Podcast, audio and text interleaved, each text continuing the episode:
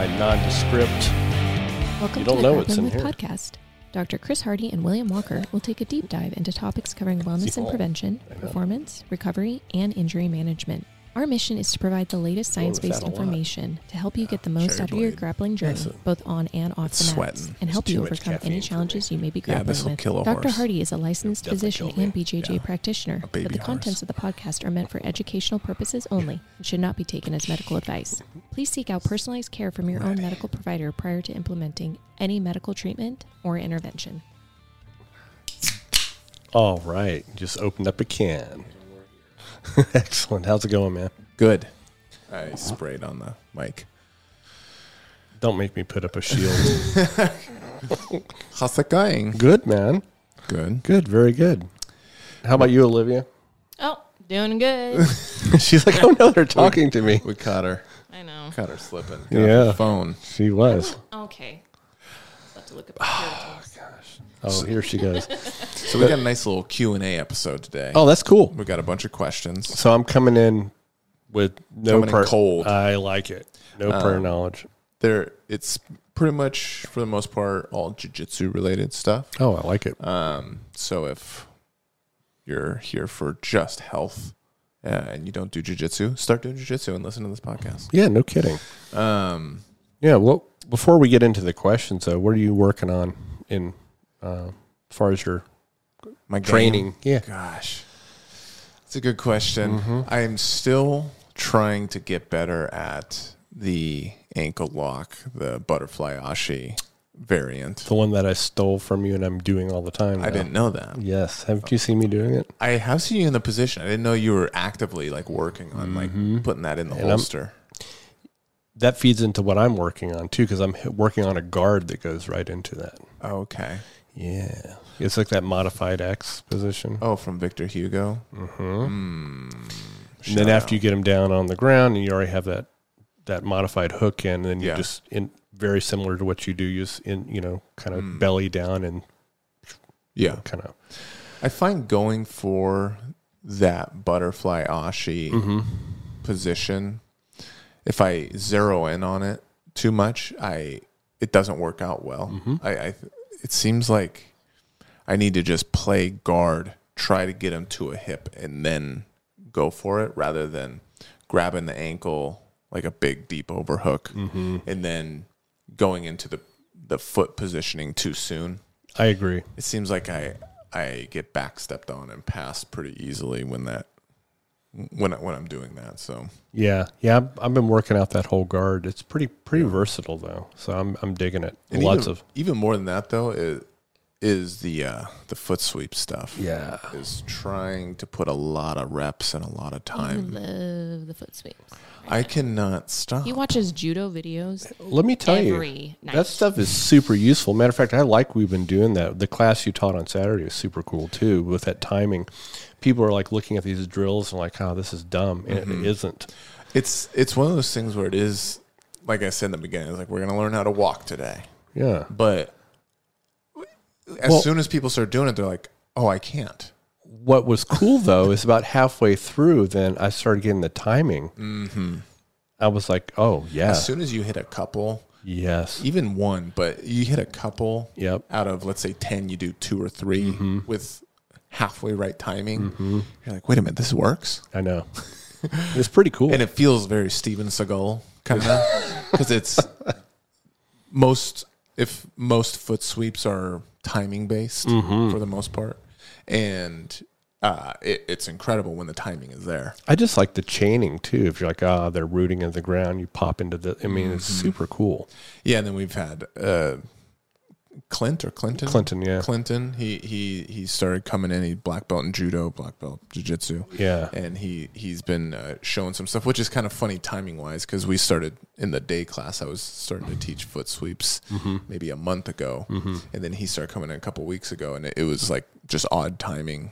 That, I that love worked it, out. man. I just Yeah. it's such a under. I think in a lot of academies, it's underappreciated. Yeah, for sure. And foot sweeps I like because they they're low risk. They're easier on the body because you're not just getting launched. Mm-hmm. um, Yeah, exactly. Uh, Which we're we're thinking about doing a crowdfunding for some crash pads for the gym. oh, I'm in. so we can throw some uh, throw some people. Yeah, I think it's a great idea. And Cool. then, you know, you can actually really work some of the finishing. Especially my old bones, man. I need something to crash into, man. Right. Uh. It's a little rough in the next day, getting thrown a lot. Yeah. And uh, so I'm like Olivia said, I'm completely obsessed right now with judo. I think it's awesome. Probably watching multiple a night. an hour to three hours of judo every night. I think though this is the point, you know, especially both of us in our Mm. journey, like, you know, I don't know if we called senior brown belts or or Sheesh. three, whatever we are, something like that. Yeah. um, just to really kind of kind of start, you know, getting our fundamentals dialed in, and then um, kind of looking for expanding some knowledge Yeah. and stuff. I think it's super cool. Yeah, and it's it's well, you know Brian came in black belt Brian. Mm-hmm. and he, he came into one of the Friday classes that I, I've been doing, and he he literally we did forty five minutes of foot sweeps, Mm. Mm-hmm. just timing, fit Mm. drills, walking drills, sinking drills, uh, and you know he even said himself he was like you know he's a black belt, a really good one, Yeah, he is. but he his stand up has been a little neglected. Mm-hmm. So he was like, you know, this, even though it might not be like, okay, we're coming and getting a hard sweat in, uh, it, it can be pretty necessary to almost get down to that nitty gritty. I like it, man. So I yeah, I like that we're we're doing that um in the other stuff we've been doing, more some judo stuff. Mm-hmm. Super cool. Loving it. I'm, I'm going full blown Danaher and I'm trying to like memorize Are all you? the Japanese names. He is. I noticed that you were referencing them in class. I'm like, nerd. Nerd. Oh, he loves sharing them. Olivia thinks it's very pretentious. It is. pretty- It's super pretentious, man. Of course it I'm is. so glad he agrees with What does me. pretentious mean? Because maybe I don't understand what it means. So someone that is saying something in a quasi sophisticated way to impress people. For the sole purpose of just impressing people. Shouldn't that be your title then? Mine? Yeah. I typically say, I hope not.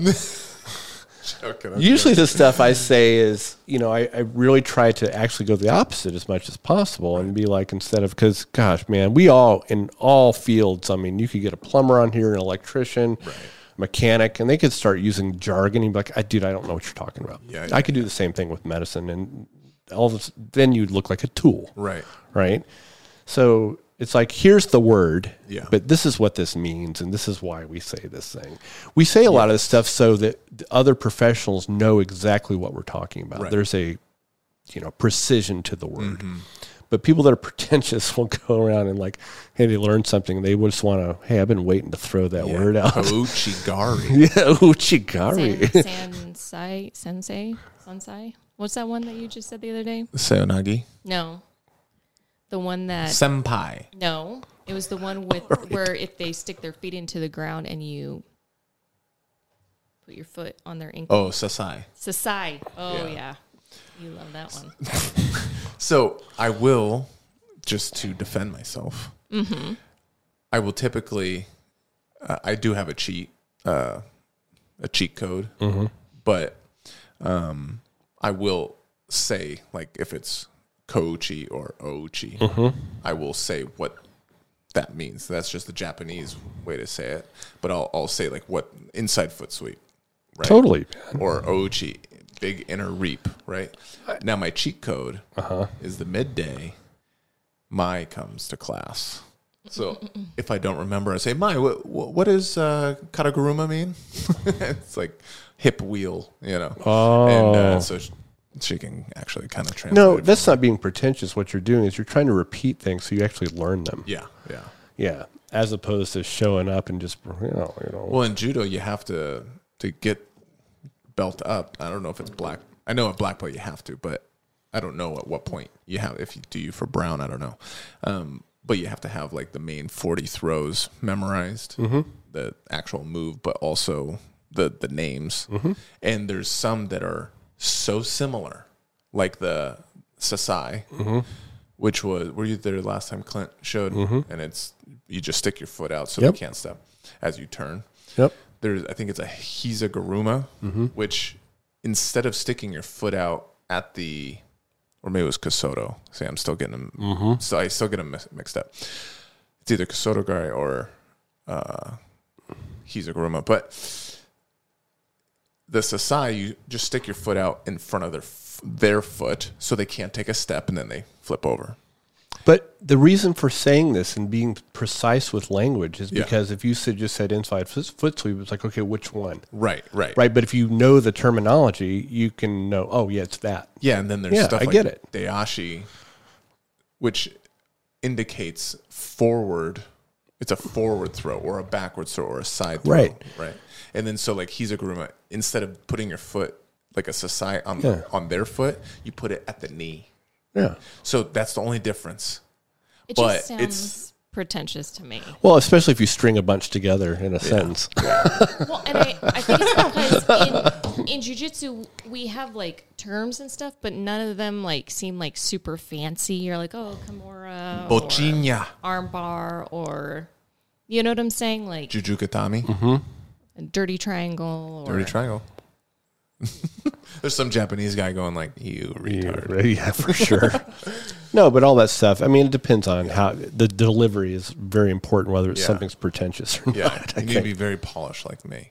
The Danaher, he he says he uses it for like a homage reason, right? Like, Well, uh, that and he's also he- he's very precise in his language. Mm-hmm. I mean, As he's- am I. Well, he was a he was a philosophy guy, and you know, coming from that, you know, language, you know, those words have meanings, and being exact and precise is important. So when you're communicating to other people in that field, Yeah. Mm-hmm. they know exactly what you're talking about if we're all on the same page. yeah, question. Yeah. Is it homage or is it homage? Oh my god! Now that's pretentious. Uh, I think there was a Seinfeld where that lady that Jerry was dating, instead of paper mache, she said papier mache, Oh, And it's a George- French way. and George said, "George goes, oh, she's super pretentious." so it depends on. What, I want to say homage. okay. Well, I don't know, but I could s- I could see. I've heard it homage. both ways. homage, and Oh if you say it like that, you're Yeah. super Put your pretentious. Um, pinky up when you drink your agua. so anyway, You want to ask me what I want to work on? What What are you working on? I'm not working on it yet, but she asked you. Oh my god. but I was Being watching, rich. What? Being rich. No. I'm working on being rich. Yeah, bro. I was I did see that Cindy Hales competed at American Nationals this weekend Mm-hmm. and she did her Bora Bora. Shout out gold medal. Yeah, and I kind of I need to learn that cuz I feel like it might be good for me. It's a good position. It's uh, it's a little uh, She uh, took the back from it. yeah. So Looks just taking my super back easy. from it. briefly explain to some people that may not know. I know it's hard to do on audio. But I am What it not- is, I don't even know. How I'm to not explain good it. enough to explain it. Okay. It feels like a leg entanglement almost. Um, Because she looked like she was doing it from kind of a headquarters esque position. well, in the end, then she falls back into Yeah, it. she falls back. so she's using a lot of counter pressure where she's putting, let, let's say, I, I'm going to butcher it. And I do apologize, Cindy. I don't think she listens to this, but we'll tag her. so she does. Um, she's using counter pressure. So she's like wedging her sh- a shin at the back of your knee and then pulling on like an ankle. So now she's got that wedged. And it's almost like she'll do a leg weave with it. So both legs are essentially trapped and she can push her shins against the back of your legs while gripping the, the feet in. So you're essentially stuck. Uh, it's a creative position that is not hard to get into, and she gets into it every time we roll. Ev- oh, it's But but the ridiculous. counter pressure. So it's it's not the same, but the counter pressure of like a spider guard. It's still you're putting a foot With a in- pull and a in with a push, pull and yeah. a push, but so you're creating that same kind of counter pressure. Yeah, and you're just doing it on their legs. the legs, okay. With your legs and a grip. And it essentially makes it uh, a back take really easy and sweeps are really Mm. easy. Very cool. um, and uh, you're able to prevent um, being put into pressured situations where someone who's tough and strong Mm-hmm. or, or uses a lot of pressure, you can avoid that basically in a way. And I do believe Because she's. she she she had told me when she was I, I hope I'm not misquoting her, but that, you know, there's a lot of strong dudes that come in and, and want to kind of go at you. And she created this position to kind of prevent, um, to move, to, to be able to move around someone without having to be put in those positions. That's super cool. Yeah. We'll have to next time we're in. I'd like you to kind of if we can kind of Yeah. show us that position. That's pretty neat. Yeah, it, it's it's pretty good. She, I think she is looking at maybe doing an instructional with one of the big uh, Mm-hmm. big companies. So That'd be cool. uh, we'll see how that goes. Um, I always like uh, things like that to kind of equalize strength and Yeah. athleticism. yep. Mm-hmm. Yeah. Yep, super cool. Yeah, it's it's really cool actually, and it, it's crazy because when you're in the position, you're like, how does she keep getting it, and how do I get out of this? Because it is like even you, Bill, like weren't you like, how do I get out of this position? yeah, yeah. I was uh, That's very cool. every, every time I've gotten, I, I haven't figured out. yeah, a and she way. has all these like great transitions, and you're like, yeah, that's good. how is this happening right now? Because they keep winding up on top, and I don't know how. Very cool. Yeah. yeah, we'll have to explore that. Um, so Okay, you want to go into questions? sure. Yeah. Our first question is, I'm doing it off of memory here. Okay. because Olivia has the the others, but it's it's not jujitsu related. It's Like public service announcement. public type? service announcement. Um, so summer is trying to be here. We've had some ninety degree days here in the northwest, um, which is amazing. But there has been a lot of people. Uh, when we get hot weather, we run to our lakes and all that, and our rivers, and, and people spend time in those, right? Mm-hmm. And people have been, uh, there's been a lot of cases recently of people like locking up in the water, Al- almost like uh, their muscles are, are, Yep. Mm-hmm. are seizing on them. What the heck is that? So this is a problem in this area too, especially because we have, you know, it's a moderate climate, but especially this year we've had a very kind of chilly spring and early summer, and the water temperatures really haven't warmed up a whole lot. Um, and so it's a stark contrast, and people that aren't used to that, they're like, "Oh, you know, we're going to go jump like it's a swimming pool." Yeah. you know, you jump into f- water in the in the fifties even. Um, there's if you're not acclimated to that, you know, like Carrie and I do these cold plunges every morning. But what can happen is the general thing when you get s- submerged in water, or let's say you're out in a cold environment for a long time, the blood from the extremities, the blood vessels kind of clamp down so it can shunt blood to your midsection, right? It's a survival mechanism because they're like, yeah, the extremities are, if you look at a survival mechanism, the extremities are expendable, kind of. you know, that's why people get frostbite on their fingers and toes um, because the blood vessels clamp down. And in your legs and arms, that's pretty darn important because if you're trying to do something, trying to do muscular activity like swimming, and you're not accustomed to that, your nervous system clamps down on those blood vessels, and then all of a sudden you're at a, a deficit in how much blood is delivered to the muscles. And you know what happens? Then you get what's called an ATP crisis. You know what we talked about with you know the the extreme of that is when someone dies, you get rigor mortis. You know they get they're stiff.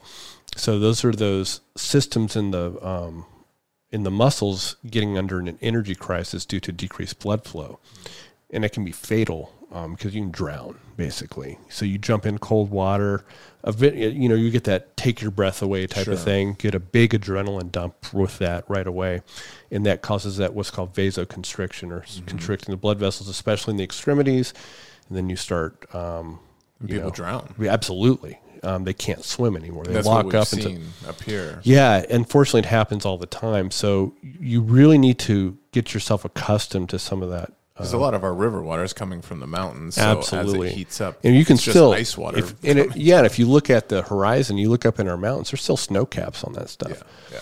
so it's really cold. Um, so they're they're But but this can be you're maybe less susceptible if you're used to doing any sort of yeah cold because your therapy. nervous sys- yeah because what happens is if you acclimatize your body to that, it will adapt and it will have less of that. It will go less into that flight or fight response to kind of just pull all the blood to your extremities. You'll be able to better over time anyway to an extent keep keep your extremities more you know l- less of that vasoconstriction going on. Yeah. but it takes a while to adapt. You know, yeah.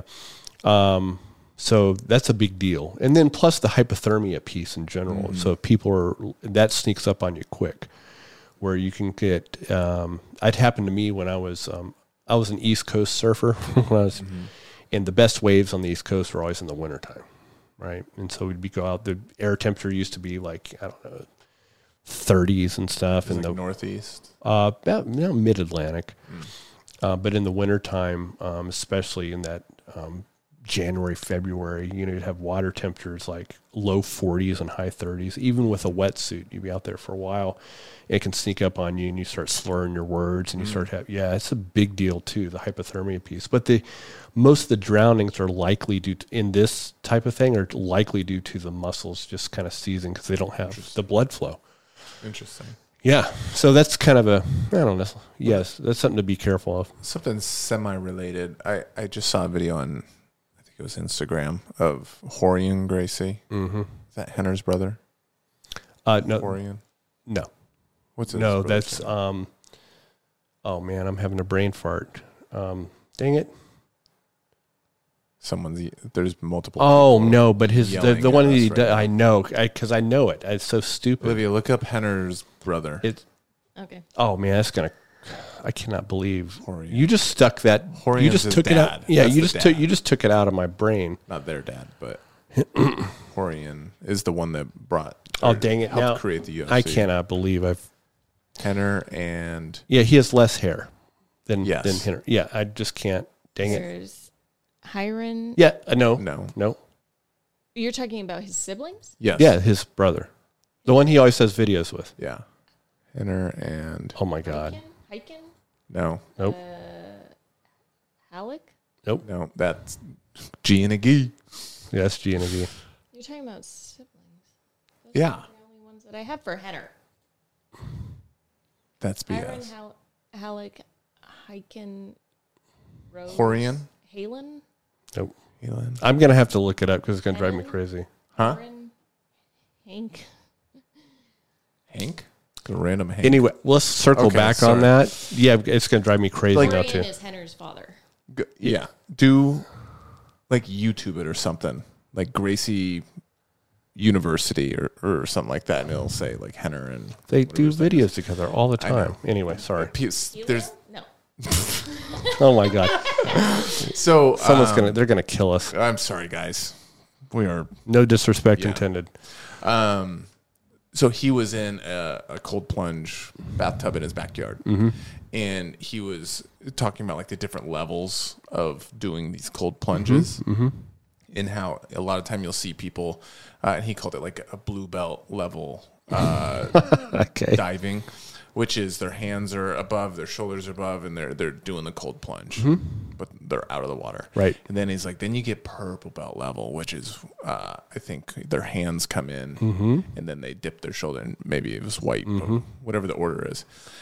Uh, Hiron, Henner, Hiron, no. Um. for Gracie University? Yeah. And then uh, Hickson, Hoyes, Hoyler. no, you're way too old. These Yep. are old people. Yep. Mm-hmm. So uh, they his hands are in the water. Okay. And then the next level is hands are in the water, your arms, and then you dip your shoulders. So it's just your head above. Yep. And then, but he, he said that's brown belt level Mm-hmm. because what they're doing is their hands are on their body. Mm-hmm. And he said, uh, black belt level cold plunging is your hands are not touching your body. Mm-hmm. You're completely submerged. Your head, you can dip your head maybe, Mm-hmm. but let's say your head's out. But then you're also moving. Yep. your That's right. arms. That's right. And he said something, and everything sounded like it made sense because I understand the whole Yeah. like What he said totally makes heat sense. stuff coming out of the hands. But the moving, Mm-hmm. Yep. he was saying it had to do with that's breaking up the protective layer that our body's doing in that moment. That's right. What happens is we know it is in our cold plunge. So when we, if we get in with the pump off, yeah. like we've already we have the thing set up so you can set a certain temperature, and it's like right now we have it set for fifty four degrees. So when we come down in the morning, the thing's running. Yeah. Typically, I'll turn it off and then get in. the water's not circulating then. Once you get in there and you're still and the water's not moving, there's a layer of water right around your skin that actually gets warm. And uh, when you move, it brings that cold water. It kind of moves it away. When our pump is running and circulating, it's so much damn harder to stay in because of the same thing. So he's right in that. Um, that's kind of a nice little hierarchy he's actually described. A lot of it has to do with the anastomosis in the hands and feet. Like when you get your hands in, you're really getting more um, exchange of Yeah. heat loss. Uh, getting up to the neck level, especially. I thought that was funny how he said it's like brown bellow because they're keeping their hands to Totally, their but he's body. right, It's a though. little Yeah. cheat. Yeah, I'll but be that- watching every Instagram video like that. Now. But he's he's right with that. When you're moving around, it's it's disrupting that little layer Hmm. that settles of um, warmer water. Bill, It's called a thermocline. I, I think you were saying it wrong because I just looked it up. it's Hiron It's and Henner. Hedon. Huron. It's Hedon. Huron. Yeah. Oh, yeah. I Hiron. said it right. You couldn't figure that out? You couldn't Hiron? have figured it. That's him though. That's me. That's him. That's my bad. Oh, Okay. yeah. Pretentious much? Hiron. Can you put the camera on your face when you make that? No, I'm not going to. Oh wow, we're we're really It kind of was like this. It was this. It got the camera. Good. Okay. You did it Um, to yourself. well. I feel a lot better. So sorry to those two brothers for us Yeah. butchering. Send us a free uh, sweatshirt bag, and um, Yeah. we'll apologize. No, that's a that's a, a great way of describing that though. That's pretty cool actually because you can then you can. I like that. I like the way they're doing that because then you can be like, oh no, you can have like a little hierarchy. Yeah, like I'm yeah. at blue belt level. It's Right, like, that's right. cool though. Getting Getting, better and better. better. Yeah, I like it. So we have some other questions that Okay. are jujitsu related. All right. Um, I think Olivia actually has those. You want to start from from the top? Uh, Chris is going into this cold. I have seen these questions. He is You're a not. cheater. I am. Speaking of that, speaking of cheating, I think the last time we tussled, Uh huh. you were putting a lot of pressure on me. I It was in, did. it was in situationals Yeah, I did. and I didn't like it. it was a lot of pressure, and I had to use a lot of strength Yeah. to and technique. Well, maybe you should use kettlebells. So Shot across the bow. yeah, and you know, I'm not going to say that I have any antagonism in my heart to you. At least to your face, because you. Let's just say that you know there's a healthy competition in a best way, because you'll catch me in some bullshit, I am a little Craig Jonesy with that. Kind and I like it. Yeah. because it keeps me sharp. So then, when I do happen to get a positional control, I just like to put a little, put a little stink on it. of- Gosh, it was noticeable. Yeah. because and both times you happen to catch me right after a really like uh, Yeah, I noticed That that, too. visitor Oh, I that knew. was real s- yeah, yeah, I good. knew you were tired already, so I was like, yes. had extra stank on it. yeah. Okay. So sorry about that. It's okay. I just had to bring it up in front of everybody. What's the first question there, Libby? Well, I want to ask a different question than what you just. this is anarchy. what is going on here? just I have a, Olivia's like, this. We're just falling apart here. Yeah, well, because if I ask those ones, we're not going to have enough time. So I'm, I'm gonna start drinking again. I, what do you think's in here? okay, just a, it's a quick one. Okay. Uh, kind of quick. Okay. I was just curious. Hmm. You know how like people always say if you don't eat enough protein, you can go into a catabolic state or if you're fasting, you can go into a catabolic state. You yes. Okay. But how quickly when you're in a catabolic state does your body eat up your muscle? Is it like they make it seem like it's like, "Oh my goodness." No. As a matter of fact, it doesn't. We have protective effects for that. Okay, so you'd have to be in a calorie restricted like Yes. low Like a big deficit. Yeah, that's the whole reason for like spending growth period of hormone when you're sleeping at night. So you it sp- specifically mobilizes fat as much as possible Mm. and tries to spare your protein. Protein's pretty precious, right? Now, Yeah. after a while, it's not going to spare muscle at the expense of your brain. I'll tell you that right now. Yeah. So if you if for extended fast, it will start cannibalizing muscle to make glucose. Because you can, you can make glucose out of out of protein from amino acids. Um, it's a thing called gluconeogenesis. Just that just means make new glucose. Delivered us, delivered us that. Pretentious. Pro- t- totally. pro- I explained it. So no, it doesn't happen like that. Um, that's the whole reason why. Matter of fact, a lot of good anabolic effects can happen during brief fasting. The problem is if you have sustained caloric restriction, especially lower protein, um, and you know higher cortisol, and you're overtraining, you can get cat and stress. You can get catabolic. Um, you know, catabolism is there. You got to think of what the ultimate goal is. The ultimate ultimate goal is to keep you alive. Yeah. Okay. Ideally, you'll spare protein first, your muscle first, but it will act as a reservoir for amino acids if needed on you know people that are low protein. I mean, But it's not going to just devour it and then like over. no, Yeah. no, Because you're absolutely. going to still take in calories the next day or whatever. Yeah, that's So it'll exactly Turn it off. exactly exactly. It's only for prolonged fasting when people that What, what happens. about the people like you have your weightlifters that Mm-hmm. are like, I have to get my protein shake Yeah, I need in to get 30 minutes Or before. or I need 100 grams or 120 every day. But what if you do 100 grams one day, 40 the next, Yeah. 60 the next? Like, is that going to? Well, actually, there's a. So if you look, okay, that's a. We're we're diving into a very because not- very interesting area. So there's something called mTOR, which is mammalian target of rapamycin, um, which is a basically a switch that takes place. It's sensitive to protein intake, especially your branched chain amino acids like leucine. So when that hits this system, it turns mTOR on and promotes anabolic responses. Now, for long, there, if you were looking for longevity versus performance, those things will diverge a bit.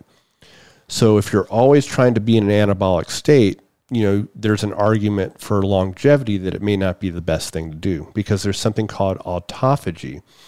When you reduce your protein intake, mTOR is not being active as much, and you do go into what's called a self-eating thing, where autophagy. Basically, you do clean house. All these kind of damaged organelles in the cells, um, your body will start recycling those, and that can be helpful for longevity. It kind of cleans up damaged stuff, basically, right?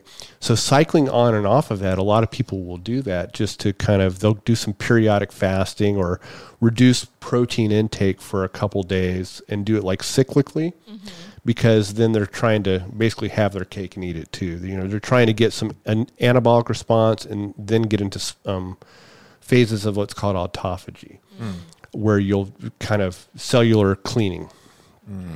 Um, so, because the uh, the the extreme end of an, anabolism or anabolic response is cancer, rapid cell you know t- dividing cells, right, growing in growth cycles, and there's some people that think that being in a in a strictly maximizing anabolic responses leads you more prone you know, perhaps to developing those type of things, where other people think that you know periods of autophagy are actually can help stave that off.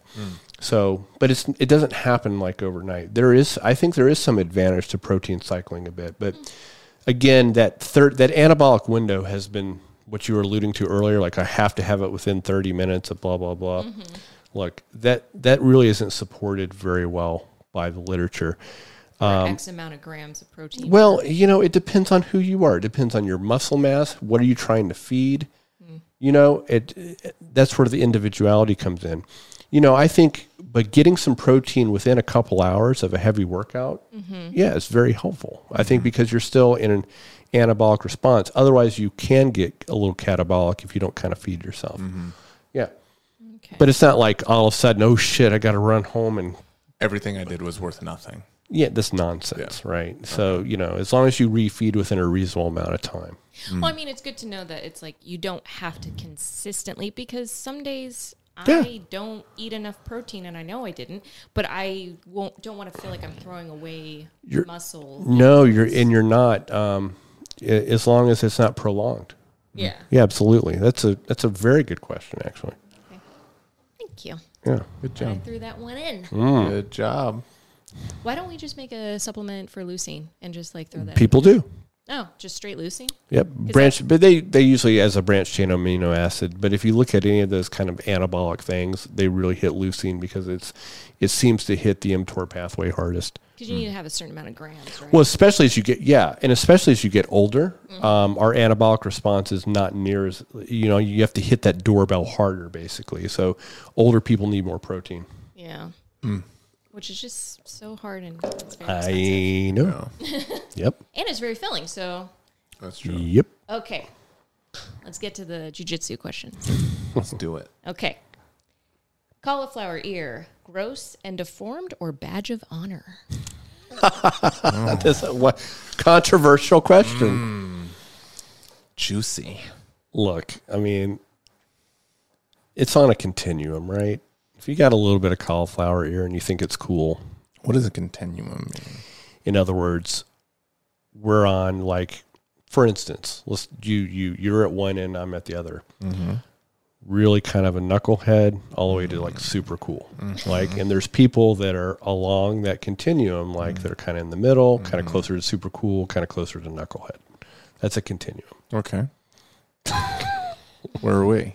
I'm not gonna say. Where I'm- are we? I am definitely on the wrong end of that. I think. Okay. But anyway, um, so I know a guy at our gym Mm. that has hearing problems because of extreme cauliflower ear. Okay. The ear is there to receive sound waves. That or that portion of the external part of the ear Mm-hmm. helps kind of funnel sound into right. Sure. So when that thing is all kind of closed up, Mm-hmm. and some of the, you see this a lot in wrestlers, some pretty extreme cauliflower Mm-hmm. ear. Yeah, I don't think it's a good thing. Is that person? Do they have the very visual looking cauliflower Yes, ear? they do. Because some people get it more towards the interior, That's the one that usually causes the problems. but The Then ones on the there's edges. the well, yeah the big pot sticker looking Yeah, stuff. why do they call it cauliflower ear? Because I think it looks like a pot sticker. Goiza. You should. You know what you should do? You should take all those years of you know of our history of grappling, and you should say, "I'm tired of that," and say, "I want to call it this from now Mm. on." Mm. I think so. And I think you should start a movement. Start petitioning. baby ear. Let's call it pot sticker ear. Then. Yeah, it doesn't roll off. the Fine, tongue. goiza, goiza, Goiza. goiza. Dim sum. That's not right. Isn't goiza Dude, I have no idea. Dumpling ear. dumpling? Ooh, I like it. Yeah. Yeah, little dumpling. So, okay, so they have the visual kind the that you're talking about the person. at our gym. Would they? Before I give my answer, let me ask a question. Do you think that they would rather not have it? And probably have better hearing. Yeah. Yeah, I mean they would have to. They would have a little bit better hearing. I'd have to ask this person, but you know, I, I'm sure they wouldn't mind having a little bit on the periphery, even more on the that's not affecting their ear function as much. that makes it sound like they're a little bit proud of it. They might be. I don't know. I'm not asking that. I'm just speculating right now. I haven't asked this person that question. Off the air, We will talk. you can tell me, Okay. and I'll ask them. But but um, you know, a lot of people think that you know, hey, it makes me look badass and blah blah Mm-hmm. blah. So I personally try to avoid it Mm-hmm. because that stuff will re-bleed again. It's you know, it's calcified blood basically. But so you side on deformity. No, I uh, the opposite. I'd rather you protect your ears. No, the question though is Is it gross and deformed or a badge? Oh, I'm sorry. I'm old. Come on, it's okay. Re- regroup. You're on that side of the continuum. I don't think it's a b- deformity. I think that's a binary question that probably has a little more nuance, perhaps. Okay. You set it up like a binary. You're skirting. That's fine. Yeah. So I'm going to go with badge of honor. Okay. I think, and this might be because I have zero, Big surprise. but I train. You son of a bitch. Because some people, they will say it's like not just I like a badge. your ears. Thank you. It's a badge of honor, but also a sign of toughness. That's what matters. What your spouse likes. She hates it. She when she sees people's ears. Okay. But, if- you're going to go against that and you're going to like, nah, I want a little bit. Well, it's not like I'm one of those Russians that takes a bottle to my ear and like Okay. forces it, but um, th- you know, when she sees like uh, there's a couple dudes that have Well, I'm toss him thinking out like there. Matt Hughes. Well, I was thinking Allen No, I don't at the know. gym. I don't look at people's ears usually. He i- his doesn't look like a pot sticker. His looks like hmm. What would you What would you say? Like a crumpled up dollar bill. Mm. Oh, A okay. lot of edges to it. Little alien. So rather than Dan's, Dan's ha- is fairly smooth. That's what I was talking about. Yeah, I figured the uh, it, fairly Bill doesn't smooth. care about privacy.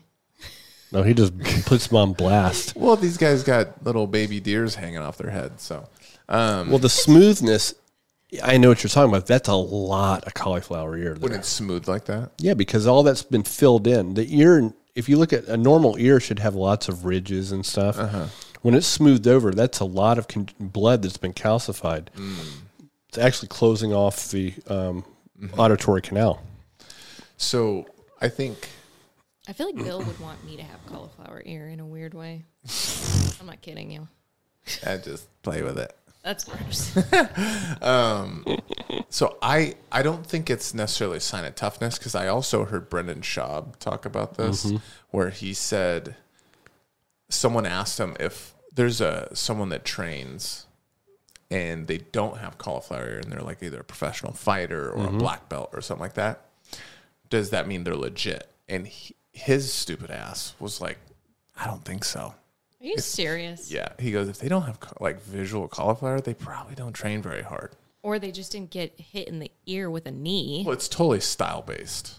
Like for example, I Usually think accidental. I think I put just as many hours as a lot of people, like professional grapplers. But my style, obviously, I don't wrestle. I, I prefer the judo. Uh, I don't. I, I don't get kick, caught in guillotines very much. I, I don't put my head where it's not supposed to be, for the most part. I I would already disagree. guillotine Easy. you all the time. I I use my forehead rather than the side of my ears or the side of my head for pressure. Um, I I just think that People I use the side of their heads for pressure. well yeah as you're coming around the corner or something like that. Um, Mm. I think just stylistically, I'm a guard player. I maintain decent frames so I don't get my head grabbed. Mm-hmm. That's why I haven't. I've never even had to drain my ear. Yeah. I've had to drain mine once. Yeah. But perfect example for MMA, let's just say Israel Adesanya. Mm-hmm. You can't say he's not legit. Right? His ears are pristine. Are they? Yeah. I don't know. Yeah. He didn't get hit. What about Anderson Silva? I don't have looked I at think his he ears. actually has pretty clean ears as well. Yeah. Like- so I mean, I I don't know who said what or whoever, but I I don't think that's a sign of whether you're legit or not. No, I think it's ridiculous. Yeah, I do too. Eh, I think Brennan Schaub has. I think he's a funny guy. At He's a comedian. moments. He's a comedian too. Kinda barely. Yeah. But shots fired. Uh, Wow, His stand-up's horrible, but I think he seems like a fun guy to like hang out with. totally. But he has like gnarly ears, Yeah, and I think it's just. I don't know. Justification? I don't know. It, it's it's weird. I, I think there's just People some do get a people. little bit I weird think about there's it, a lot of don't they? people that actually have that opinion, but I, I think they also are a lot of people that don't train a lot because you see cauliflower ear on like twenty percent of people.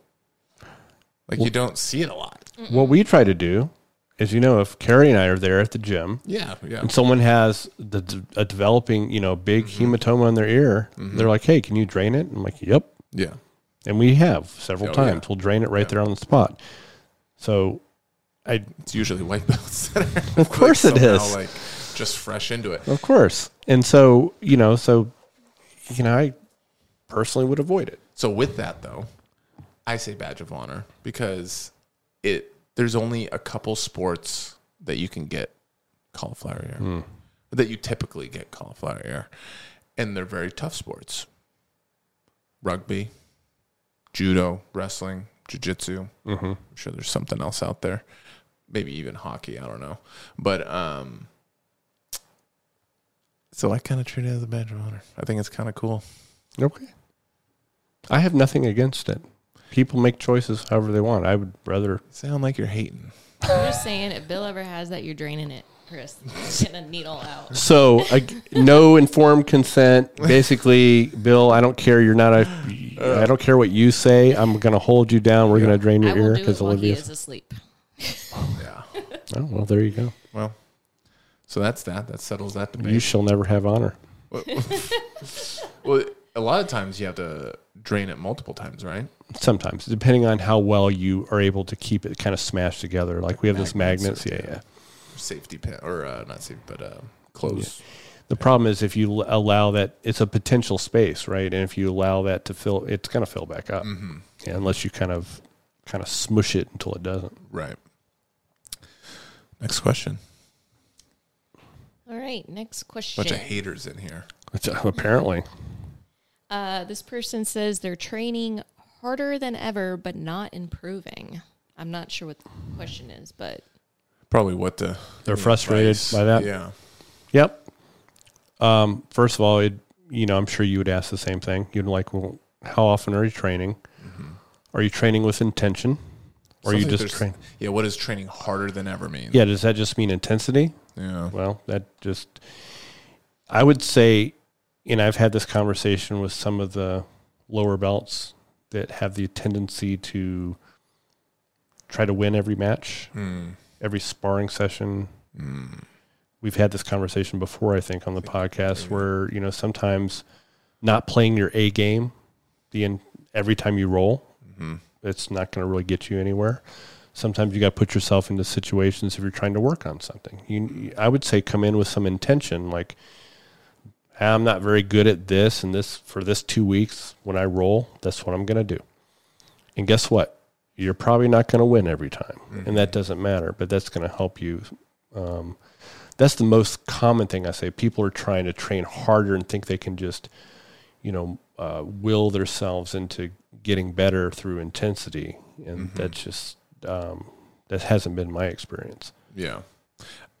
I would say that's basically a similar answer that I have. And that's but a way to maybe show improvement is going to be one uh shrink jujitsu down a little bit Like you've said before, yeah, Yeah. I like it, yeah. and because if you're just trying to get better as a whole, you're pr- when you say training harder, you probably mean you're like sp- you're doing every sparring round, you're doing eight rounds, 10 rounds a night, Right.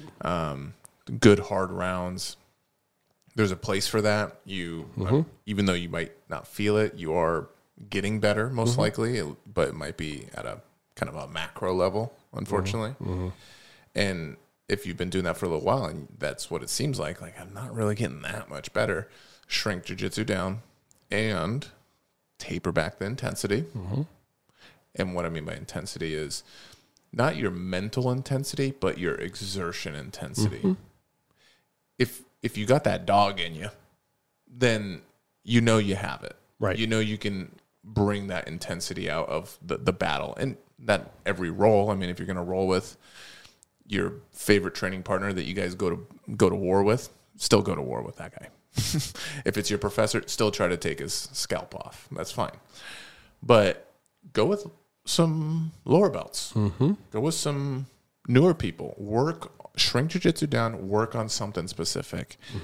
You're gonna try to go into De La Hiva and knock him to the hip and Barenbolt, whatever you're working on. I would just use that as an example. And you're gonna do it to that guy six times in a six minute round, but just keep getting into that position. Right. Refine whatever you're working on. If it's pressure, get top position, get your get your position, and don't let go. Don't don't allow them to escape. Really, just hone it. Don't go for the submission.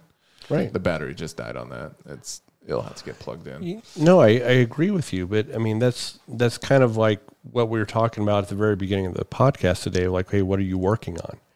Those are the type of questions we ask each other Yeah, as upper belts, especially. yeah, Um, and I can tell you, I just started playing a newer guard. For me, it was new. right. and it wasn't working so well last month, and it's working better now. You know, I was getting past, and I was get- but by you know rolling with a blue belt and still getting, pa- Yeah, but I'm working on something new, and that's the whole purpose of that. You got to let that ego go. yeah, It's like I don't care because I'm working on to better my game, and now Yeah. a month later, guess what? That guard is better. yeah. Also evaluating like if you can on your drive home, when you get home, when you're taking a shower or whatever, when you got a little bit of time to you're not distracted, try to think back to how roles went, mm-hmm. your sparring, and whatever you're trying to improve on, because obviously there's a desire to improve. Where were your blockers? What did the black belt do that made it so you couldn't succeed in that position or move? What what did the white belt do that made it so you couldn't, you know, evaluate mental inventory onto the next?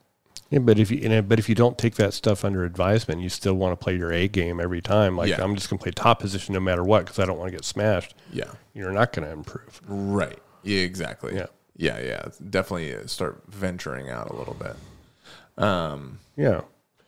Yeah, I mean, without knowing a little more about the specifics, I mean, but that's generally what I hear from people. Like, I'm trying, you know, I'm prac- training more. It's like, like you said, I mean, shrink jujitsu down and train with intention.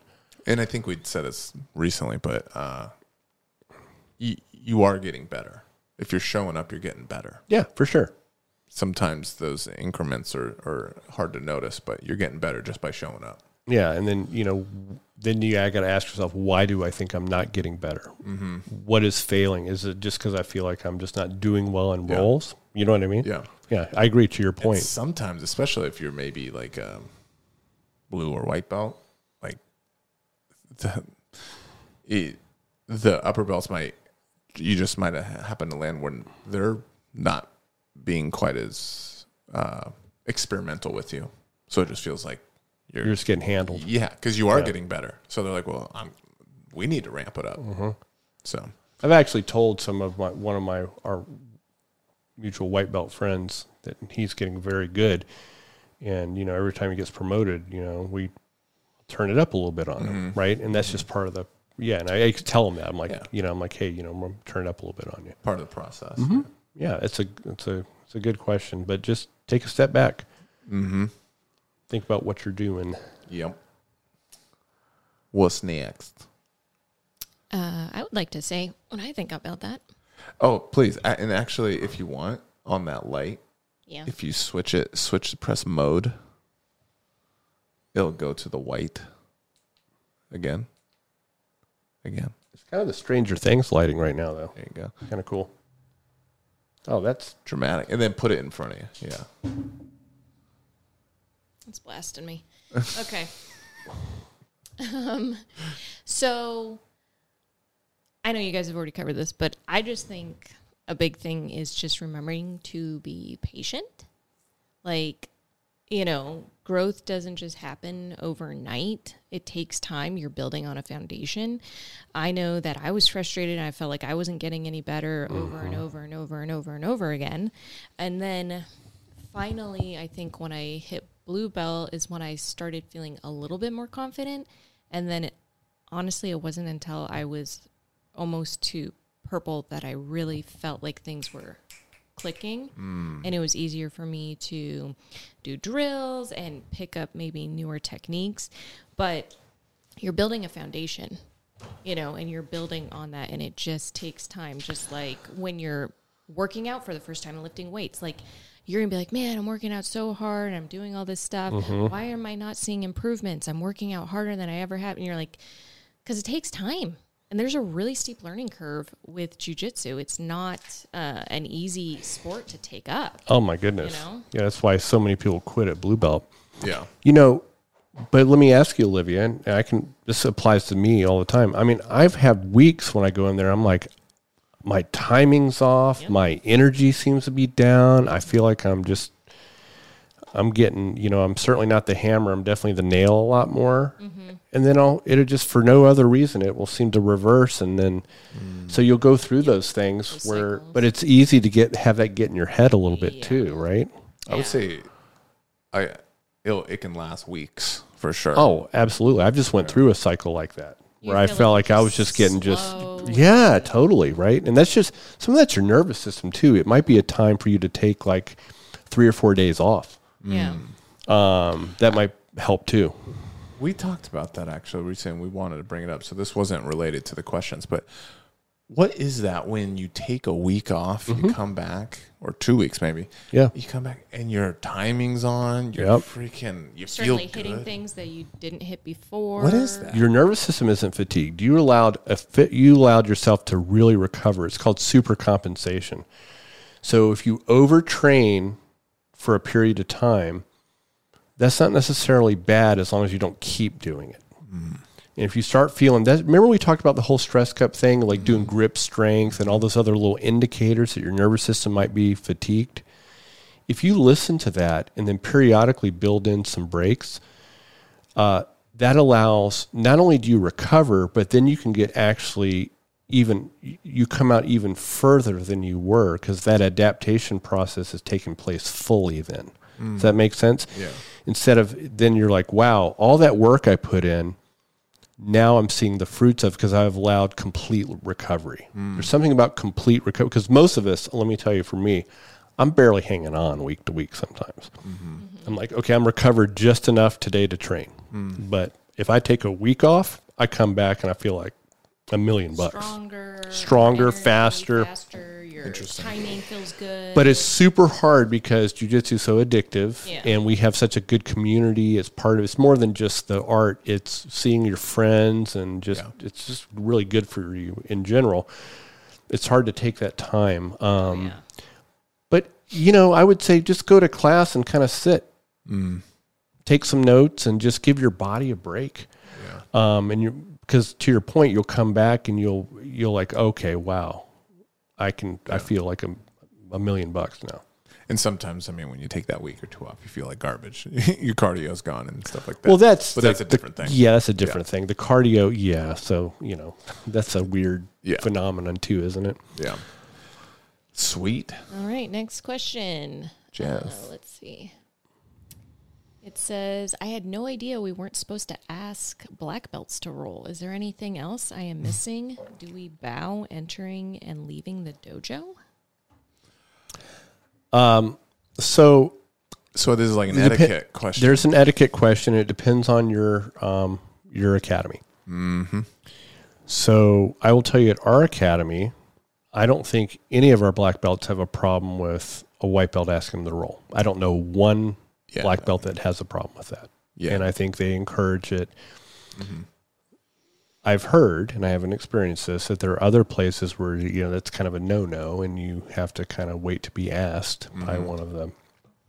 Um, I think we have the right balance at our academy, you know, and this comes right from Andrew of professionalism, but also a good balance between being laid back too in certain things, right? There's certain things you should bow on and off the mat, show just show respect, you know, keep the academy clean and don't, you know, be be a nice person, be respectful to other people, but there's not as much of that kind of culty kind of Yeah. hierarchy type of thing where, you know, you're tiptoeing around and scared to approach a black belt or you know. Yeah. So I think that don't you think that's academy specific?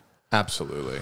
And you could probably even, if you're visiting a gym, Mm-hmm. I wouldn't ask unless I unless I know.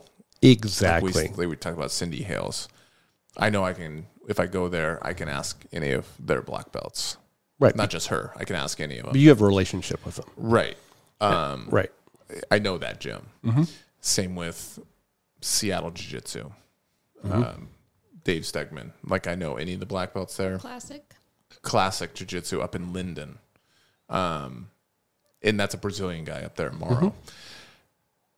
And I say that because what I'm about to say, which is I would side on not if you're unfamiliar with the academy, espe- I would side on not asking a black belt to roll, especially if it's Brazilians, as in the ins- head instructor is a Brazilian, or uh, they they have a few uh, head you know black belts or something. Or I would more traditional. a little bit. Uh, they can be a little bit more uh, traditional in that part, Or not, or not. I mean, depending on like you said, who who it is, Yeah. right? but I Mm-hmm. would side on on that. I, I know, for example, we have uh, uh, a training partner that went to a gym in Arizona, a Gracie Humaita, with a prominent Brazilian um, competitor slash kind of old school person, Mm-hmm. um, and they required white geese. Mm-hmm. Um, and that, so a place like that, I, I'm not asking a, a black belt. No, If they be have- be overly courteous until you get the feel of the Yeah. place, right? they asked about other etiquette. Uh, I I would say a common one that can get your hands slapped is if you are if you show up late in any fashion, um, you wait to step on the mats for acknowledgement from the professor, from from the instructor, to wave you on. Just stand next to the mats, ready, and wait for them to uh, invite you on. This is another thing that is I, I've I've run into. Um, I we see people do it at our gym that are visitors, and Andrew's just like, "Hey, come on in." Um, but that's another kind of old school thing i- is is uh, being invited onto the mat. And look, I'm. it's not good or bad. Yeah, It's just you know some people like different kinds of structure and whatever. You know, I just kind so, of yeah. Some people kept some of the traditional stuff from essentially Japanese Yeah, jiu-jitsu totally. and, and old traditional martial arts. We we do bow on and off the mats. Um, we, Mm-hmm. at beginning and end of class. Yeah, it, I would say if someone's bowing to come into the academy and out, that's going to be more. We don't. Our academy doesn't have that. Uh, that's going to be maybe more of a personal uh, deal, or maybe they came from a school or another martial art that they they do that, and that's why they would be doing it. At least at our academy, I haven't really seen that in the jiu-jitsu community too much. Um, in and out of the academy. Uh, I have seen that in uh, Taekwondo more so than uh, any other martial art. Yeah. I mean, and there's ways just general courtesy to other people. Even right now, if I have someone that I don't know very well is been- just coming into our academy, even as an upper belt, I'll still, hey, I was like, hey, you know, is, would you be interested in rolling? You know what? I- I'm not going to be like, hey, come over here. I want to roll with you. You know what I mean? It's Yeah. still, you know, you- it goes both ways, you know, that, Mm-hmm. that respect. And I think, you know, like I said, I think our academy does a great job of balancing, uh, Yeah. balancing that. And I'd say etiquette wise, another thing is if you are going to roll with specifically a black or brown belt and you don't know them, even if it's at your own academy, it's someone visiting you um, or you're going somewhere else, is asking what uh, essentially rules they want to go like go by. So if a blue belt wants to roll with me, um, I'm anticipating we're doing brown belt rules, which is essentially black belt rules, and that means there's toe holds available, Knee E bars. knee bars um, in the gi, and, and then in no gi there would be heel hooks and stuff like that. I'm going to do that just to protect myself because those kind of things have those. In my opinion, those are antiquated rules in the first place. That white belts should be able to do knee bars. That's just my opinion. So uh, I know other gyms have adopted that as well. So there's more and more blue belts and white belts and purple belts doing those kind of moves. So I go into it knowing that, but a lot of people still have kind of the old school mindset. And if you are a blue belt or a white belt or even purple belt and you go for a knee bar on a brown and black belt, they might be offended. I've So- had that happen. Yeah. Yeah. Yeah. There you go. and Oh, oh. we're doing knee bars, are we? okay. So yeah, So I asking Yeah. when you're about to slap and bump is like, do you want to do brown belt or knee bars or, or okay? Actually, for you, yeah. Would you mind if I? I've been working on this stuff. I know it's not legal in IBJJF, but I'd like to. Would you be okay if I started working that? yeah. totally fine with me. Where I do have a problem with it, you know, I if I was running an academy, I wouldn't want two white belts doing it on each other. Knee bars? Because yeah, or any because I have no problem you practicing, but I want to make sure those two at least after I've observed them for a while. The biggest problem people have is they don't have a sense on joint breaking pressure and injury pressure and you know when you you know how to really slowly apply some of those submissions and even more importantly trying to escape them they don't have the knowledge how to p- when they're in a real bad position and they'll try to flail out of something and that's how a knee gets ripped apart that's my only thing but if you've worked with someone for a while and you're like hey look i'm going to show you guys this stuff this isn't you typically legal in competition till brown and black and this is why it isn't. because people don't understand the position and how to get out, you know, and how to safely navigate that and how to apply the submission to your training partner that you're not going to endanger, you know, like grip it and rip it type of thing. Yeah. But once you're comfortable with and you know that they kind of respect it, Mm-hmm. I have no problem teaching them that. Yeah.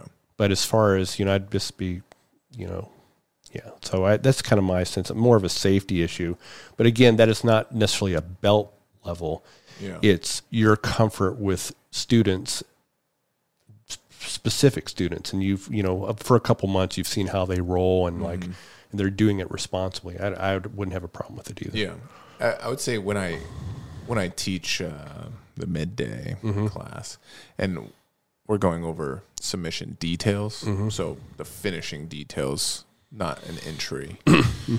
You were in, or you were a part of one where I went over armbar details, and I'd like to emphasize like you if you're doing these submissions correctly, you can do them slowly. You can apply the pressures and think about all the little things you're tightening to make the submission actually finishable. right And that doesn't have to have full throttle speed to it. right Speed and explosion is when people get hurt that's right and you should be able to especially with your training partners apply submissions in a controlled fashion and that'll avoid as much as you can i mean injuries do happen well yeah d- i mean i'll even i have a there's a couple of the black belts i roll with that um we it just ahead of time we're like hey if we even with a gi hey we're getting a heel hook position let's do some catch and release Mm-hmm. right? That We know that's coming. You know, we know none of us are going to spaz. Um, no, it's all valuable. It's li- you know, it's so I. so yeah go, going into that's just another etiquette thing going into That's a great. eti- rolling with that's a a brown or black that's a belt. great point. Do- I think anytime you communicate with someone, yeah it's the best way to do it, and you just say, "Hey, I was interested in this. Is this?" And some people are like, "No, I don't want you to do that." That's fine. That's their prerogative. yeah yeah yeah Or some people are like, "Oh yeah, no problem." But any other etiquette things you can think of No, we've kind of talked about the things already. Just you know, going into a new place, just like you said, be be overly, you know, just look, observe, see what's going around, seeing how things are done there, and you never want to be that person just because you don't agree with it. And you're visiting someplace, yeah yeah you know, that's their place, and they, you know, you're it's a privilege for you know you come in there and roll with them. right right So yeah, no, I can't think of anything else. Um, I got a question. Yep. Because I feel like I've heard someone say this, but and I almost feel like I've had someone be kind of offended when I've done this. Uh, are Ezekiel chokes like mean? Like, are they like a goon move? No, Okay, but I feel like I've done it before. And like, are you talking really about when angry. when you're mounted yeah, because there's two uh, essentially two Ezekiel chokes. Essentially, I mean I- there is more. but okay, you from Mount, you mean? if you're mounted and you're on top of someone and you Ezekiel them, Yeah. And then there's like you're an S mount essentially. Yeah. they're back and Eze- Ezekiel. Yeah, yeah. from the back, from the front. Right. You're talking about the mounted one. Yeah, Go ahead. So technique technique application is always important. I don't think anyone likes something really cranky. You know, if they're trying to just muscle the crap out of an Ezekiel choke, the carotid arteries don't take a lot of pressure to collapse, right? To to properly, that's where the position of the hands and how you apply the pressure, where it's very much like, oh crap, I'm a pass out, not like, oh man, I feel like you're ripping my head off type Yeah. of thing or crushing my trachea. Um, I think that's when people get more mad. It's not a goon thing at all. It's a very legit submission. Um, it's a very useful one. It's pretty. It's pretty. Um, uh, what am I looking for? Versatile. Um, I think you can apply it from many different that kind of technique from many different positions. So it's it's the application of it, right? If you're you know strength and gripping and squeeze isn't isn't uh, um, is not a um, substitution for good technique. And the proper thing to do, like if you had someone that has a, you know, if you did something or someone did something to you that's kind of like they're basically just crushing your trachea, you can be like, hey, you know, that was you you got that position really nice. Can let me show you a couple things to make that choke a little cleaner, so it's not as cr- you know, so you're not kind of. I think that's, but no, I did you is that someone someone said that to you? I, Well, I remember hearing that recently. I feel like Bill was saying something about it, but then I also I remember though when I was a blue belt and I did that to an upper belt, and they seemed really offended. No, probably just So- because you submitted them. so I don't know. So I think it's easy to lump the mounted Ezekiel in the goon territory. have have have.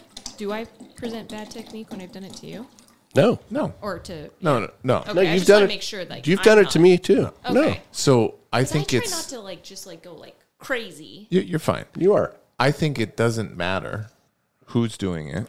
It's just uncomfortable. It joke. it's easy to lump into the goon territory. Same with an Americana from mount or side control. That's often considered a big guy move, a goon move, a little bit. I think because the mounted Ezekiel is extremely uncomfortable. It is there the connection on your neck is flawless when it's being applied. Yep. So not only is there an actual blood choke happening, but it feels like your head's getting cut off because it kind of is really if you're doing it right, right? Well, you always told me you're like get it and then like press like you're pressing through the floor.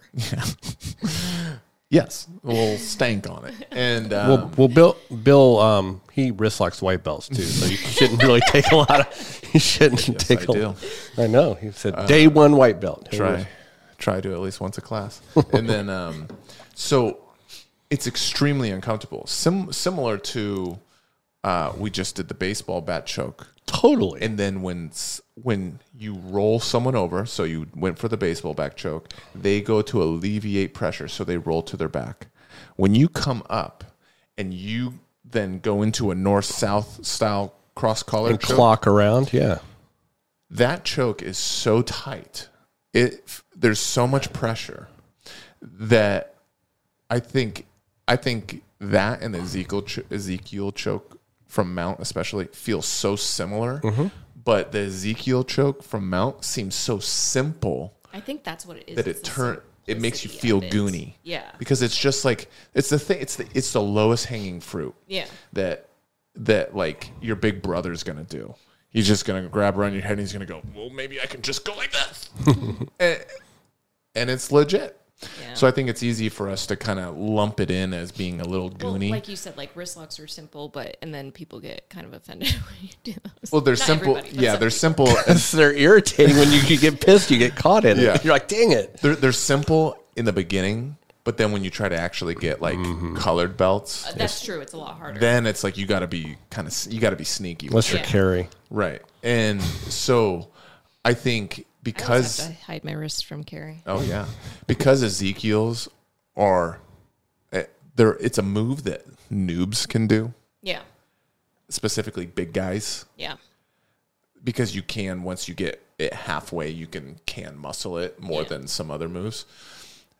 We we consider some people consider it goony. So they're frustrated they got caught in it because it's so simple and a white belt can do it. Yeah, Because it doesn't require quote technique really. right. And I I think people maybe uh s- they think incorrectly about the move. Yeah. Yeah. I think it's just easy to do with with with that one. I mean, like any other move. I mean, you can sit there and the, even the cross collar choke from guard. There are so many little details to make that choke, le- you know, Legit, really yeah. good. Yeah. um, or you can do it kind of you know haphazard and just kind of just squeeze, squeeze, Yeah. squeeze. so it's just and, like and it's anything going to else. tap a white belt that doesn't understand defense or when he's safe or when Right. he's not. And but to an upper belt, they're going to just sit there and take the pain on their chin, and and then when the person finally lets go, they're going to just be pissed and be like, "That was so goony and stupid." I think it's I think it's the application of a technique. You know, if you're just trying to instead of really getting a good s- solid technique, you're kind of there and just going to use force to get it the rest But of if the way. someone doesn't, if someone hasn't really experimented the technical side of the Mm-hmm, Ezekiel, they might lump in someone that did it technically Agreed. well with someone that gooned it because that was the last time they got caught, and it was someone that gooned them. there. yeah, Can we can we talk about when people try to grind your chin with a like a choke, like trying to like choke your face. Like a rear naked. yeah, or- and they're like grinding across your chin. Mm-hmm.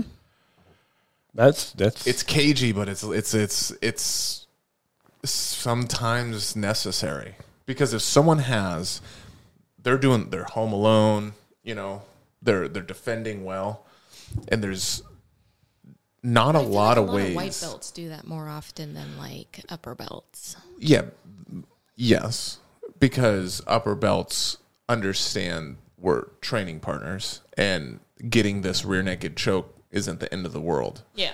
a white belt hasn't seen someone's back in 14 years and sees blood and they're like i need to get this and they're force this. they're ripping and, and all that kind of stuff and, and they're doing it all fast you know i i will admit i'm kind of a douchebag i guess i'll admit that i finally if I feel the, uh, what would that section of your chin be? But right below your bottom lip, but above the little chin bump. so. The, It's right at the yeah, yeah, core of your teeth. right. Yeah, because you can feel it on your teeth when they're grinding. There. What What is that Yeah, section? so- you think The what this section? There's Yeah. a lot of nerves. There is a problem. you got a piercing there a while ago, right? right, right under, right underneath your lips. uh, Yeah. yeah, on your mandible. Um, that and right above your lips, right under your nose. Yes. is there's there's all kinds. There's not a lot of skin there Mm-hmm. and padding, and there's nerves right underneath. Yeah, those. this is where like if your mustache is growing a little bit and you catch like a hair, yeah, and it, like well, have you ever? Have you ever? We used to do this. Oh, uh, my yeah. brother and I. Yeah, yeah. for It- sure. It's kind of a Reyes little, and I would do a that. little kid thing. You just put your finger right above their, you know, Yep. right under their nose and say, "Okay, I got you." Try yeah, to a little move. nerve thing. You just pop them.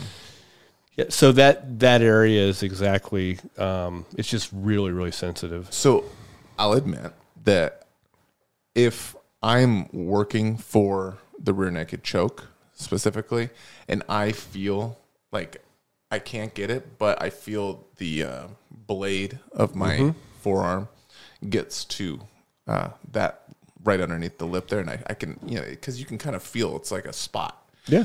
or I feel it right underneath the nose, I will then proceed to finish, uh, try to finish the rear naked choke. And I'm, what I'm trying to do, especially on the bottom one, is I'm trying to push their jaw into their You're a throat. horrible person. I did this to Gian, and I do apologize, Gian, That's so mean. because I was like, I, I recognize that Like your Gion's jaw's really being ripped Gion's really tough, and I know he's about that that business. So that's I don't do it to everybody. I only do it with like the really tough guys, and um, yeah, I, I'll still go for it. So you're an eyebrows to chin type of guy. Yeah, I am. You'll choke any any anywhere in between there. Yes. Now, at the same time, I'm not. if I have one of those positions, I'm not going to hold it for like a minute or something, like 45 seconds, and just like make it miserable. I'll I'll put that solid Python squeeze right, that 60 percent, 70, 75. 80 if i get to like that 80 85 and and they're not like about to tap or something i just let it go Right. i'm not gonna like put them through a minute of It just causes so much jaw pain. Like, oh, I hate it. That's well, why I won't do Bill it. knows that I have braces, and he Really, Bill? yeah no he Tear up sure his did mouth. win right across my mouth. No. even with my mouth guard. And he He's- goes, he goes, oh yeah, that's right. Sorry about that. I could see Bill doing that. He's BSing. I apologize if I did. He did. Now, so yeah, I I think uh, it that's that's definitely a little goony, especially due to your training partners. Especially white belts because they don't Um, Oh yeah, know. they don't even understand what they're doing. And so they're really like applying all this pressure to your friggin' jaw. Yeah. And you're like, that hurts. Like Yeah. you're not tapping because they actually got a choke. You're tapping because Well, you feel like your it- jaw's gonna break. In that scenario, you just tap. It- yeah, perfect example, and this isn't unlike you bring up Gian. He has excellent technique. His guillotines are excellent. that video when we were rolling is exactly what happened. He caught the geese right across my jaw, and I'm not going to sit there. I mean, he has a good squeeze, Oh yeah. and I'm just like I'm tapping. Yeah, Yeah. I'm not going to just sit- try to fight that out. Um, you know, whether it's on my neck or not, it's still a submission. Let me Yeah, tell you. yeah, yeah. yeah, yeah. So, um, no, I mean it's it's legit. Let's Yeah. let's be It's like honest. street rules. Well, you know, people always say that, right? Well, the thing is, that it's leg- a leg- two legit moves to get access to the neck. Mm-hmm. Or is one use the blade right below your thumb, mm-hmm. the blade, put it underneath the nose, and then lift, so you can then put your choke arm in. Yeah. right? that's legit. Also, cupping like if you make like a C with your hand and cupping right at the brow, lifting up and getting access to the neck. These are two very legitimate I'd and rather cup somebody's forehead than yeah, you, and you can totally That's just because I'm nicer than you are. You're a cupper, not a smasher. Yeah. Mm, and, and you can totally do those.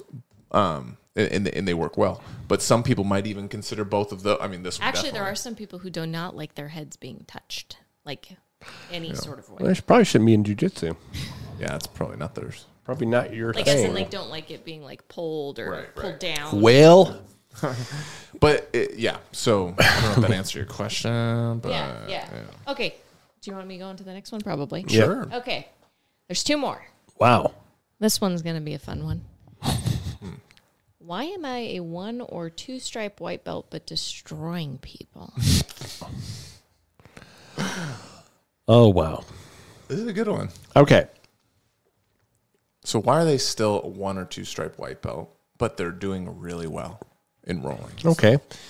Let's use let's use a situation.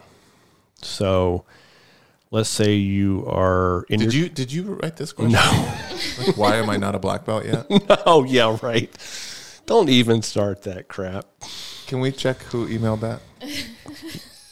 Andrew Solheim. This is white belt. Yeah. Dude. Oh. That's him masking it though. oh my god. First of all, I'm not destroying people, so let's just Andrew's on to you. Shut up. let's just be clear on that. So let's say you're in your 20s, you're strong, super athletic, and you come in there and just on strength and athleticism, you feel like you're getting the better of a smaller blue belt. Mm-hmm. Does that mean your jujitsu is better than that blue belt? No. And if you keep with that mentality, like looking like, well, I'm destroying people, there's a time where you're going to meet someone with your same attributes that has better skill, and you're going to get destroyed. Um, that will carry you. Strength and athleticism matter. Okay, I'm not saying it doesn't, and it will carry you some ways, but you're not going to develop a skill set you know if you can if you have the skill to use that strength and athleticism to accentuate your skill you know you're going to be super super tough i have a perfect example of this we have a white belt that came in had been training that long guards almost impossible to pass he's naturally gifted and he does not use his strength i'm sure he could go around and really kind of put it on some people you know from a top position he's a very big muscular s- athletic guy and he's chosen the opposite and because of that, I think he's progressing really well. You look at that guy, he's playing guard all the time instead of playing his top game. Yeah. This is the antithesis of this person saying that I'm destroying people. That shouldn't be your mindset to begin with. Why am I this? It's like this whole, um, you know, I mean, there's a reason why there's age groups, there's a reason why there's weight classes, right? There's a reason why there's belt classes there are purple belt males that are super jacked and athletic that could mess up most of the best females on the, just for you know y- you know what I'm saying Yeah. um, and there's nothing against um, there's some you know amazing um, female that have just incredible technique and all Stop that dead naming. oh my god dude Get good. you're gonna make me have an aneurysm. I'm too old to go do that crap. Um, but no, that I think that question shows a total.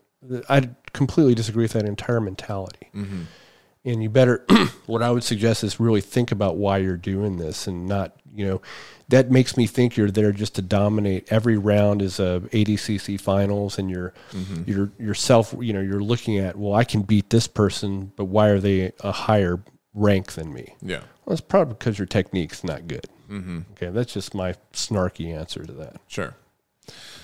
So I think Jonathan is going to be stoked that you talked about him that way about being muscular.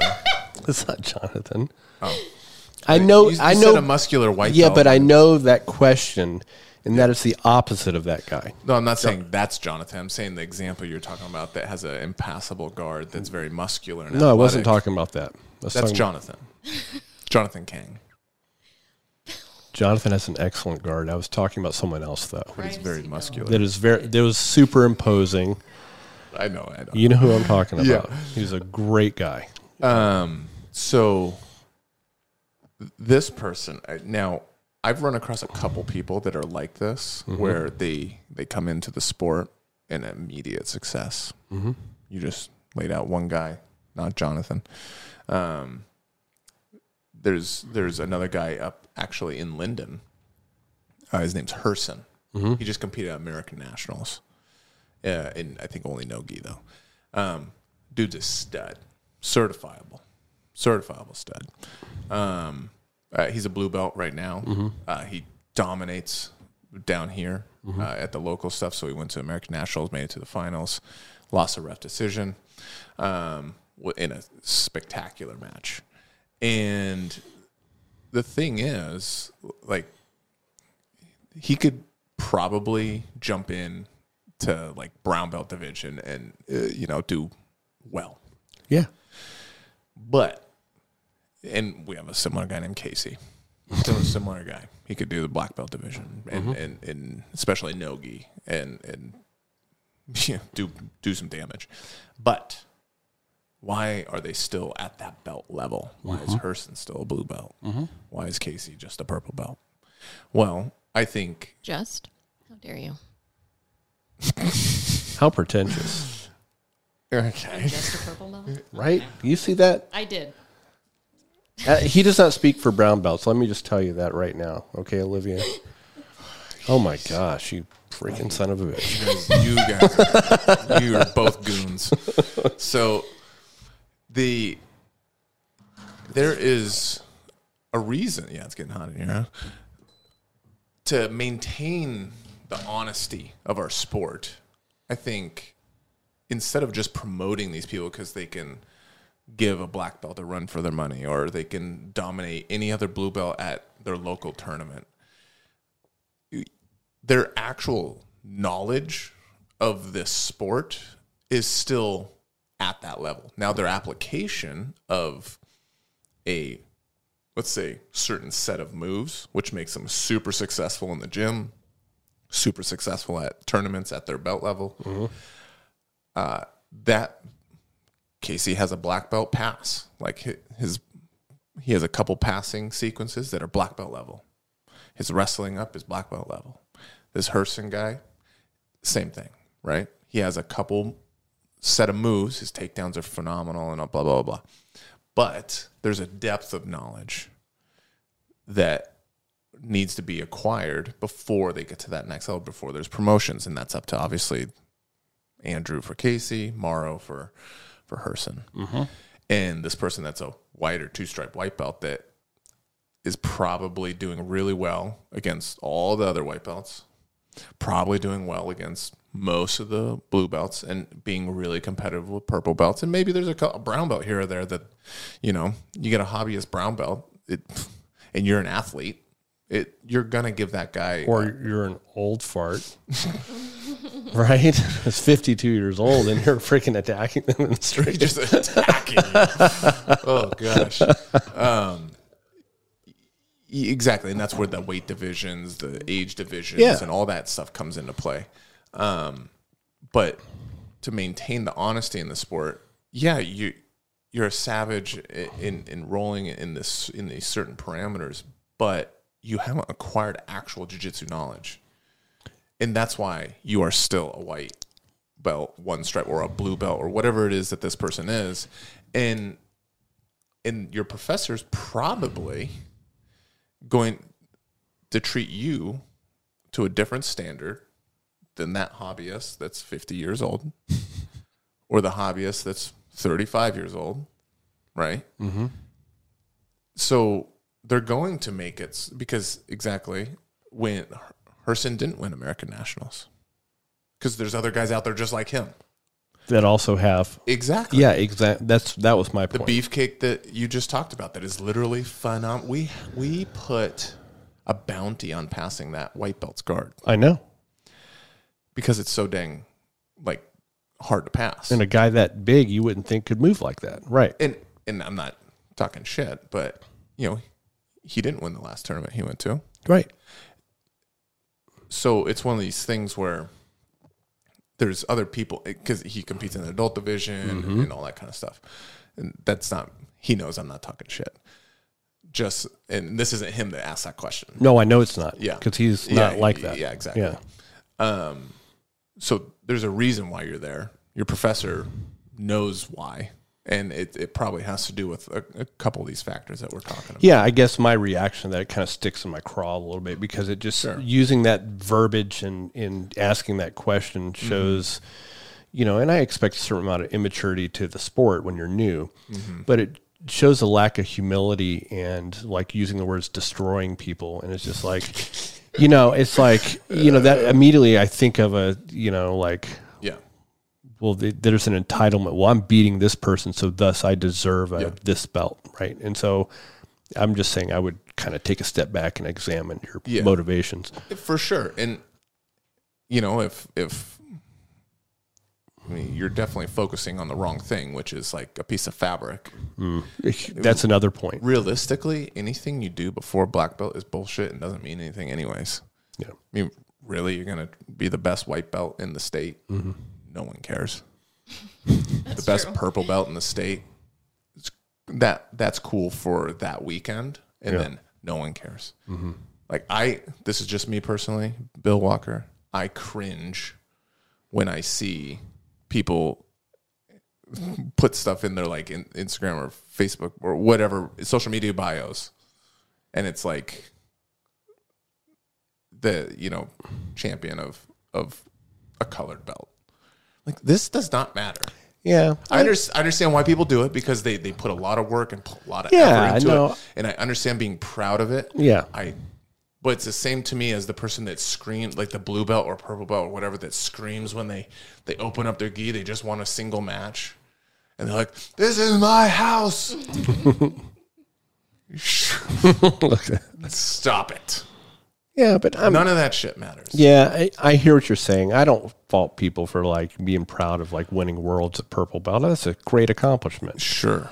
Are we talking about worlds as adult or masters? Well, I mean, there, It that's doesn't matter. Yeah, either way, it's it's it's still an accomplishment. But yeah, I, I get your point, Bill. But that that's another thing to me also is like there's like I will see some random person that's like seven time world champion. IBJJF world champion. I'm like, I never even heard of this person. It's not a little runja. And uh and they'll be like masters four, masters three, masters two, eh, Easy. masters seven. I'm five. Thank you Executive very much. seven, my Master bad. five. And and it's like, okay, you're a black belt world champion, but you're not. Like I don't How Not at the height of the dare level. you? I think you need to preface that if you're saying you're a world champion, that you are a masters something world Oh, champion. for sure. I agree with that. Because I see it all the time where it'll, it'll say IBJ, like, gosh, I just ran across this dude. I don't even know who he is, but it it had like three time black belt world champion, two time European champion. I'm like, this is Buchecha. He's got a fake account. I get it. it wasn't Buchecha. You no, you should say what you you know what it is for sure. I get your point, but, I, that's that's the main point. but you know, Bill, people get older what's that and mean? they still want to compete. I get that. Oh my god, sounds like he's ageist over here. I'm not hating definitely on ageist. older people competing. I think it's good, and I you would just don't think it's impressive. I no. think- well, I, I well, think it's impressive because I think if you go to a big tournament and there's more than just one person, Wait, is I there think a, that's good. Is there an Olympics for old people? because it'd be like someone like bragging about doing Olympics at like a really older age and like I'm the best at 45. Look, I know your point. I'm just giving you a hard time. You- no, But you're not Oh, you're- really the best in the world. It's just I that get age I get your bracket. point. Yeah. for for your demographic, your age, what Yeah. uh, weight that you yeah. And, and and maybe I'm misspeaking. I'm not saying it's not impressive to like win blue belt worlds. I know what you're saying. Or even blue belt masters won worlds. I'm not saying that's not a big deal, and that's I know you you had to train hard Mm-hmm. and all that stuff. I get it, but that shit don't matter I know what you're saying. in the grand scheme. Yeah, of course. Who was it that said that, that said that? And I, I did latch onto. I stole it. It might have been uh Danaher, I thought. It might No? have been Danaher. Somebody said like basically anything below black belt doesn't mean Like it's just a It's just- it's just a road to black belt Mm-hmm. and then competing there. Yeah. I I'm just giving you a hard time. Everyone's got an asshole. I know, I know. I got mine. Danaher was talking about how basically like competitions. No, he did talk about well, just in general, competitions before you're even a black belt really don't Yeah, don't get matter. nervous about them. Yeah, and and that Yeah. you're actually a lot of those competitions you're just tr- you're learning or practicing how to do a competition. So until you're at a very high level competition, those ones don't even matter. I totally agree with that. Yeah. Because those competitions coming up are you know where you're developing your Yeah. competitive skills. yeah. and how to compete. Yeah, totally. I think that's great. No, I I um I see It's- what you're it saying. sounds like I'm talking shit about the like competing as I'm- a colored belt, but I'm not. I know you weren't. I was just using an opportunity Yeah. to kind of make it look like you were, yeah, because we all need you know. I'm sure someone will get all sassy. about That's it, but okay. It's, it's- it's um, okay. I know, I know completely what you mean. I think we answered that one pretty good. yeah. Heck yeah. Good job, Bill. Whatever. Oh my gosh. That's How a many people have freaking you offended right now? Train wreck. It is what it is. Andrew, I'm not doing nothing. Oh my god. These are my opinion. Oh man. Bill William Walker. William Walker's opinion. Andrew has no uh, Does, affiliation with. Mm. well, he my can't opinion. control you anyway. You're a freaking loose cannon, so why would he try? So, did we have another one? Can are we actually going to make it through that? Uh, I don't know if I can take any anymore. there is one. It just says, "What's in your jujitsu bag?" Um, prune juice, Metamucil, Dentures. dentures, and Bengay. A lot of Bengay. a lot of Bengay with a side of icy hot. You like it? Maybe I should have said denture case. I have We, I thought we were friends, Olivia. I, I have uh well you got gold bond too. I have so uh, good, exactly. I just Isn't have that just a lotion? Yeah, powder, right? powder. Oh, powder. I know Powder Bill for the boys. Bill has penicillin. Um, he definitely needs that. We Triple antibiotic. trip. Yeah, you have all kinds of steroid- antibiotics. without steroid antibiotic. You I, I, got, yeah, you got steroids in yours. I put testosterone. I got a vial of testosterone in A there. little bit of meth when you need a little extra pick me up for. mean, why I don't not? know. Nutrageous Bang Energy drinks. just a little extra sugar Dairy for the. Queen. I blood think sugar. someone had a serious question here, huh? We were just completely. I just have tape. Yep. my mouth guard. I have probably like four or five packets of Element. Um, Hashtag Rob Wolf. hashtag Rob Wolf sponsors. Um, I I usually have my gun. Um, yeah, that's uh, that's really it. I, I have a acai bowl pin. Of course you do. That's so pretentious. just to let people know, sugar life is here. It's the word of the podcast is pretentious. yes. I have an acai e bowl. I ride Peloton. It's just what it is. Brittany got mad at me. For, 'Cause you were talking trash about Peloton. I was actually talking trash to one of my coworkers because he I do it to him all the time. And Brittany goes, "Hey, I heard that about." I'm like, Mm-hmm. Friendly "Oh, you- fire. yeah, it's funny." Oops. Uh, yeah, so I don't I don't have much in my jiu-jitsu bag. That's nothing fun really. I do have some, um, in addition to what you have, what you just listed, I will have um, some little wipes, like defense wipes or something like that for after class, especially if I'm not going right home to shower. Yeah, I keep those in the car, but that's Yeah, I put that in my bag.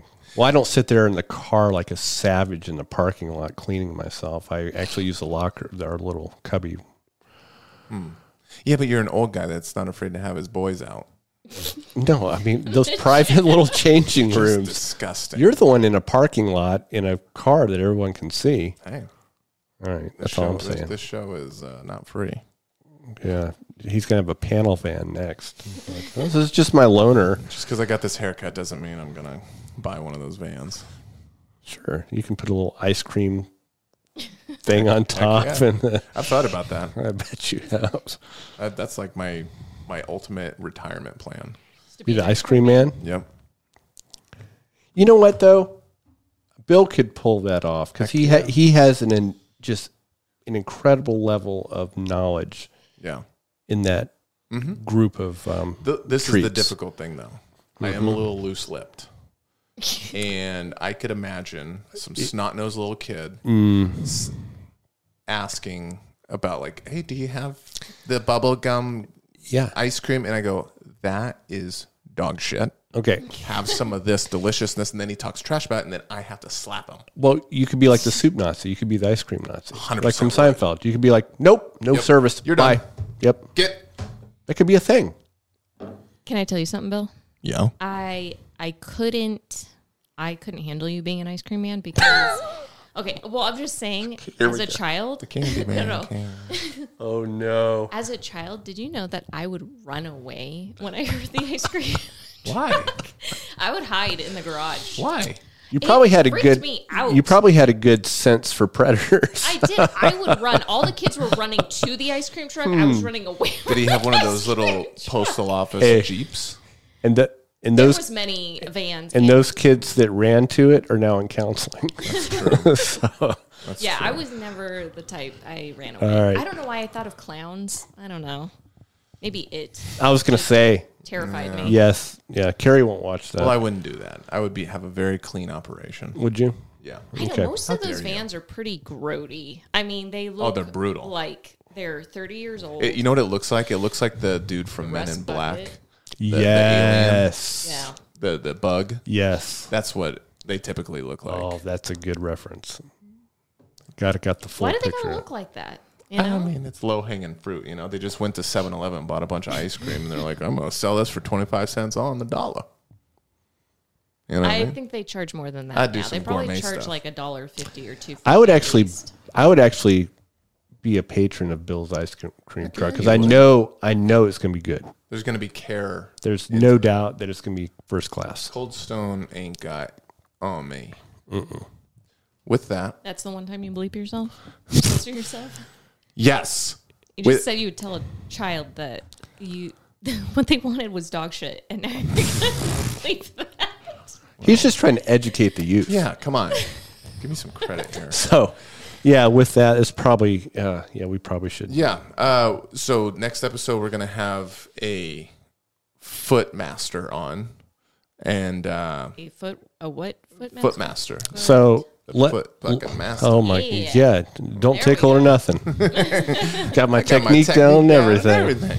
Wow. So- no, he's actually a foot and ankle surgeon, um, Dr. Jonathan Kang, guy I work with that I kind of recruited into the jujitsu cult. He's going about a year ago. He just had his one year anniversary at our academy, and we're going to get his perspective not only as a surgeon, and especially with foot and ankle stuff that you know will apply to jujitsu, but also his experience of the first year as a white belt. Yeah. I, So I think uh, not a lot of white belts, especially like you know you're a year in, you got some experience now. They don't get much time to give their opinion. no, they don't. So I think it'll be kind of cool to pick his brain a little bit on his experiences and stuff like that. And, and Yeah. also, I mean, foot and ankle health in jiu-jitsu is huge. We're gonna ask him what he thinks about um, heel hooks. So I'm sure. That'll be good. Isn't that more of a knee thing? I know. Just it, I'm sure it freaks him out. I Though. like it. Questions, grappling with podcast at gmail.com, Instagram, Facebook, just message us. um, hate mail. Send it to Bill, please. Yes. Any if you have any codes for AARP, Chris has got them for you. Yep. Blow us up.